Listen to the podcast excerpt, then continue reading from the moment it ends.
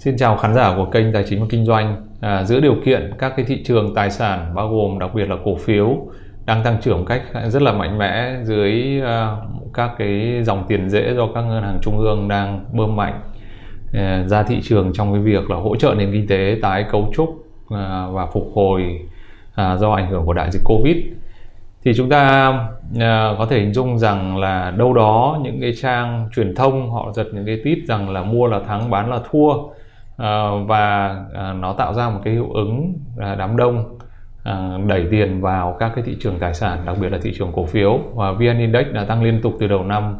À, vừa rồi như trong cái chương trình đầu tư gì năm 2021 của chúng tôi đã chia sẻ thì chúng tôi thực sự có ưu tiên vào những cái tài sản rủi ro hơn à, đặc biệt là cổ phiếu.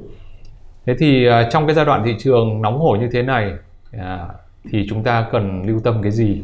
Và rất nhiều các khán giả của kênh tài chính và kinh doanh uh, có chia sẻ rằng là trong cái chương trình đầu tư gì năm 2021 thì nếu như các anh nói về rủi ro thì nó sẽ toàn vẹn hơn. Và ngày hôm nay chúng ta sẽ có một cái nhìn à, đi ngược hướng của thị trường đó là rủi ro như thế nào rủi ro là gì. Và đối với nhà đầu tư thì các cái mức chấp nhận rủi ro à, nên như thế nào? Và cách ứng xử khi thị trường à, có cái sự biến động lớn đặc biệt trong giai đoạn này.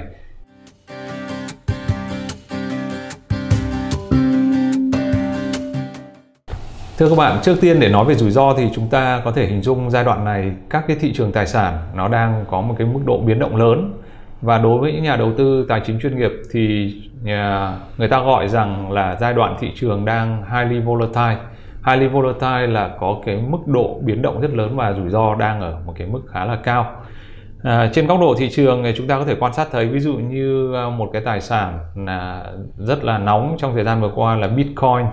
Bitcoin tăng trưởng à, đâu đó nếu mà trong năm 2020 thì à, từ cái mức khoảng độ gần 5 ngàn và đến cái mức đỉnh à, trong cách đây à, một tuần là lên 40 ngàn hơn 40 ngàn đô à, một bit và trong một phiên thì Bitcoin đã à, sụt hơn 10 ngàn và sau đó thì quay trở lại phục hồi. Và hiện tại trên uh, tay tôi trên uh, Coin Market Cap thì cái mức giá của Bitcoin đang là đang dao động khoảng ở cái mức 36 ngàn. À, với cái mức độ biến động lớn như thế thì người ta nói rằng cái tài sản này ở một cái dạng thức gọi là highly volatile tức là à, cái tài sản mà có cái mức độ biến động à, trong một cái biên độ cực kỳ lớn và cái đương nhiên là đi kèm theo nó thì cái mức độ rủi ro cũng rất lớn.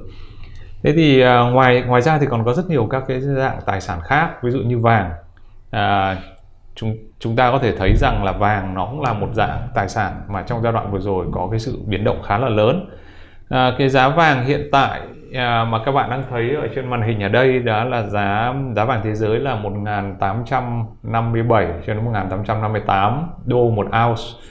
À, và chúng ta biết là cách đây vài ngày thôi giá nó khoảng độ 1.950 à, đô một ounce.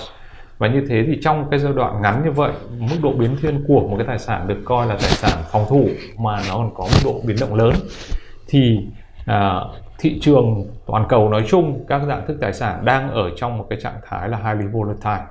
À, thế thì bây giờ câu chuyện của chúng ta là chúng ta sẽ ứng xử với cái trạng thái highly volatile này như thế nào?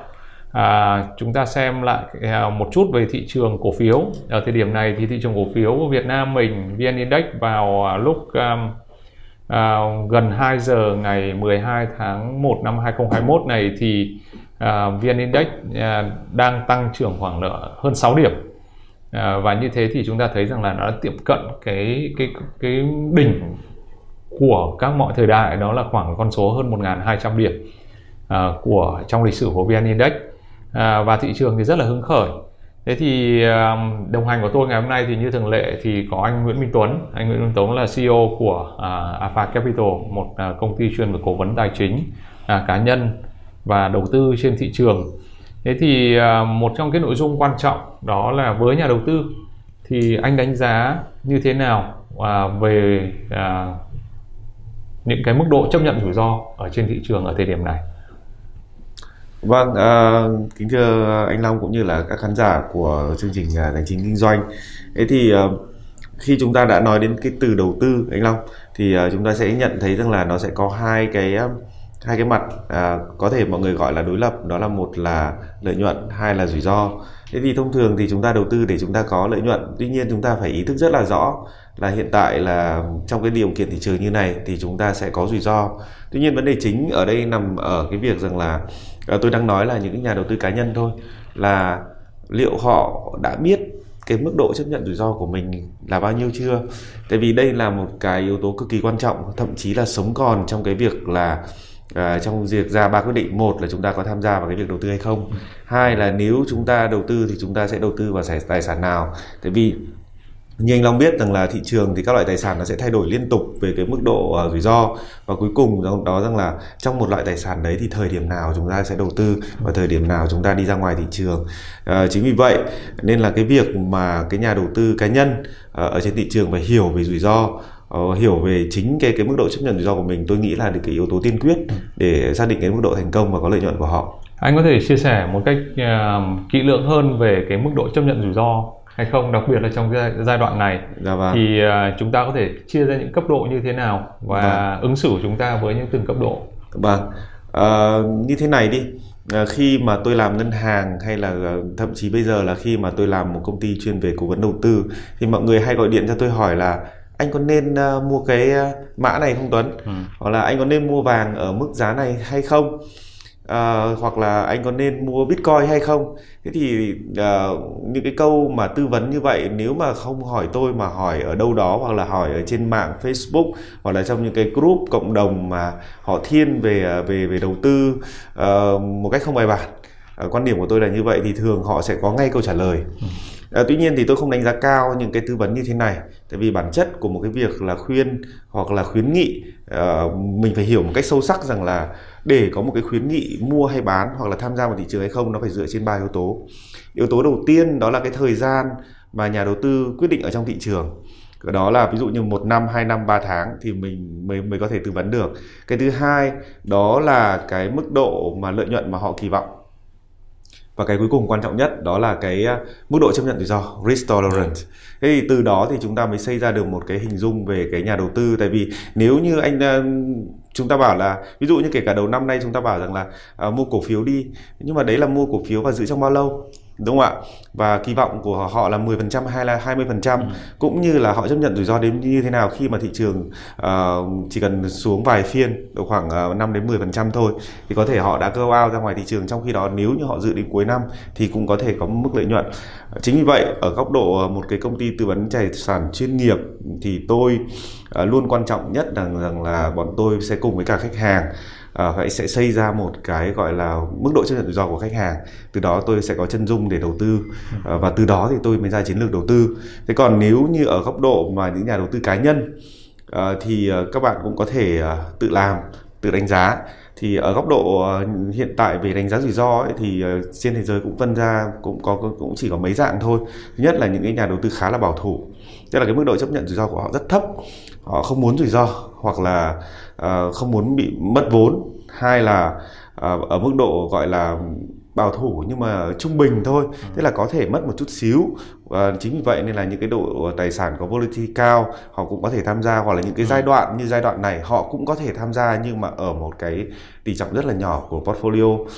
Uh, um, ở mức giữa là mức trung bình thì có thể họ tham gia gần như là full time của thị trường và full các loại tài sản ở hai mức trên đó là mức uh, aggressive tức là mức rất là uh, tích cực chủ động trong ừ. cái việc đầu tư và cái mức cao cao nhất là cực kỳ chủ động trong việc đầu tư thì mỗi một sau khi khách hàng sẽ làm việc với chúng tôi và chúng tôi có những cái hệ thống để chúng tôi đánh giá có những công thức để chúng tôi đánh giá thì chúng ta mới chấp nhận được đưa ra cái mức chấp nhận rủi ro của ừ. khách hàng và chúng tôi lúc đó mới dám đưa ra khuyến nghị À, cái, cái lúc này chúng ta hình dung lúc đó thì chúng ta mới ra được cái chiến lược đầu tư cho mỗi mỗi à, người tôi à. thường nói rằng là là câu chuyện đặt ra là mỗi người phải ra được cái chiến lược mà khi đó thì khi thị trường thay đổi chúng ta có một chiến lược rất rõ ràng thì chúng ta sẽ biết là chúng ta hành động như thế nào chứ không phải là chúng ta sẽ bảo à, anh ơi dạo này uh, mua cổ phiếu được không mua con này được không và cái mã này đang xuống quá thì em vâng. bán được không vâng. tất cả những cái câu câu đó nó không có ý nghĩa nếu như chúng ta không xác định xem tổng anh thể anh Long sẽ thấy rằng là trên thị trường hoặc là ừ. hoặc là người Việt mình thì cũng đang mang, rất là mang tiếng ừ. gọi là có cái tiếng là rất là thích rất là aggressive ừ. hay có những cái câu như là liều ăn nhiều ừ. hoặc là uh, high risk high return thực ra mọi người phải hiểu về risk đã thì ừ. mọi người mới hiểu về return thế thì tôi quan uh, điểm của của chúng tôi là những người làm quản lý tài sản ừ. đó là khách hàng phải hiểu ừ. chính mình về cái mức độ chấp nhận ừ. rủi ro của mình thì từ đó ừ. mình mới có thể xác định những loại tài sản vào thời điểm mình tham gia thị trường có một cái quan điểm rất là sai lầm trên thị trường tức là họ nói rằng là à, rủi ro cao lợi nhuận lớn và em chỉ chơi rủi ro cao thôi vì vì em phải mua mấy cổ phiếu như như ngày hôm nay là, là Pharos uh, lên trần hả à, em phải mua những cổ phiếu như thế bởi vì cổ phiếu đó lợi nhuận mới lớn à, thực ra đấy là quan điểm rất sai lầm người ta nói rằng là high risk high expected return đúng rồi à, tức là lợi nhuận à, kỳ vọng cao nếu như chúng ta nắm giữ những tài sản rủi ro cao tức à. là vâng. chúng ta chỉ kỳ vọng nó cao thôi chứ còn tôi thì nói rằng là high risk low return hoặc no return tức vâng. là high risk tức là rủi ro cao nhưng mà cái lợi tức thì thấp và thậm chí không có lợi tức thậm chí lỗ rất lớn. Bởi vì sao? Bởi vì nếu như rủi ro cao bạn phải có khả năng quản trị được cái rủi ro đấy. Đấy là cái à, cái điểm rất là là quan trọng. Và đương nhiên rằng là mỗi cái mức rủi ro thì chúng ta sẽ đưa ra các cái tập tài sản khác nhau đúng, đúng không ạ? Đấy, và cái các cái tập tài sản đầu tư đấy rất là khác nhau. Kể cả đầu tư mã cổ phiếu nào nó cũng có một cái dạng tài sản và vâng. cái mức độ rủi ro khác nhau. Chia, chia sẻ với anh Long, chia sẻ thêm vâng, chia sẻ với anh Long thì là cái nghề của tôi ấy thì ừ. lại hơi ngược một tí, tức là bọn tôi là low risk còn high return. À. Thế thì ở đây thì như các bạn có thể thấy đây là cái bảng à, tổng kết năm 2020 tất cả những cái sự biến động của tài sản. Ở đây thì sẽ bao gồm ở cái chúng tôi đang lấy sử dụng thị trường ừ. Mỹ. Thực ra thì ờ, đối với Việt Nam thì hiện tại cũng có đã có một số cái cách để chúng ta liên thông. Tuy nhiên thì tôi có thể chia sẻ ở đây thì cái độ biến động của nó khá là lớn. Ví dụ như là ở đây ví dụ như tôi nói là bạc. À, bạc thì từ cái thời điểm là à, từ thời điểm giảm giá nhất từ đầu năm là 34,7% và thời điểm cao nhất thì họ tăng trưởng đến 120 ừ 7,4% có nghĩa ừ. rằng là và tính cả năm trung bình thu nhập uh, gọi là tăng trưởng của của bạc thì là 47,4 vàng là ở 24,6%. Như vậy là chúng ta có thể nhìn thấy một tài sản thôi, ừ. tuy nhiên là cái sự biến động trong năm nó rất lớn. Vậy cái thời điểm nào chúng ta vào và chúng ta ra? Ừ. Thế thì liệu chúng ta tự làm hay là chúng ta sẽ có một cái người chuyên nghiệp cho chúng ta làm hay là chúng ta sẽ sẽ tin những cái người mà mà uh, gọi là đội Trên lái mạng. hoặc là. Dạ. gọi là hội nhóm thế thì đấy là tùy tất cả uh, quyết định của, của quý vị tuy nhiên tôi tôi cũng muốn chỉ ra rằng là ở đây không có bitcoin ừ. tại vì uh, có một câu rất hay ở trong cái bảng tổng kết này là nếu đưa vào bitcoin này thì cái bảng đó nó sẽ bị phình ra tại ừ. vì uh, cái cái đơn vị của bitcoin nó không phải là mấy chục phần trăm mà nó là mấy trăm phần trăm ừ. thế thì phải như vậy thì muốn chỉ ra cho mọi người thấy rằng là uh, cổ phiếu hay là vàng hay là trái phiếu cũng như là các cái, các cái tài sản mới mà chưa được uh, luật pháp thừa nhận ở Việt Nam thì đều có một cái mức biến động khác nhau ừ. và chúng ta phải dựa vào ừ. cái cái cái mức chấp nhận rủi ro ừ. của mình mà để đưa ra các cái chiến lược.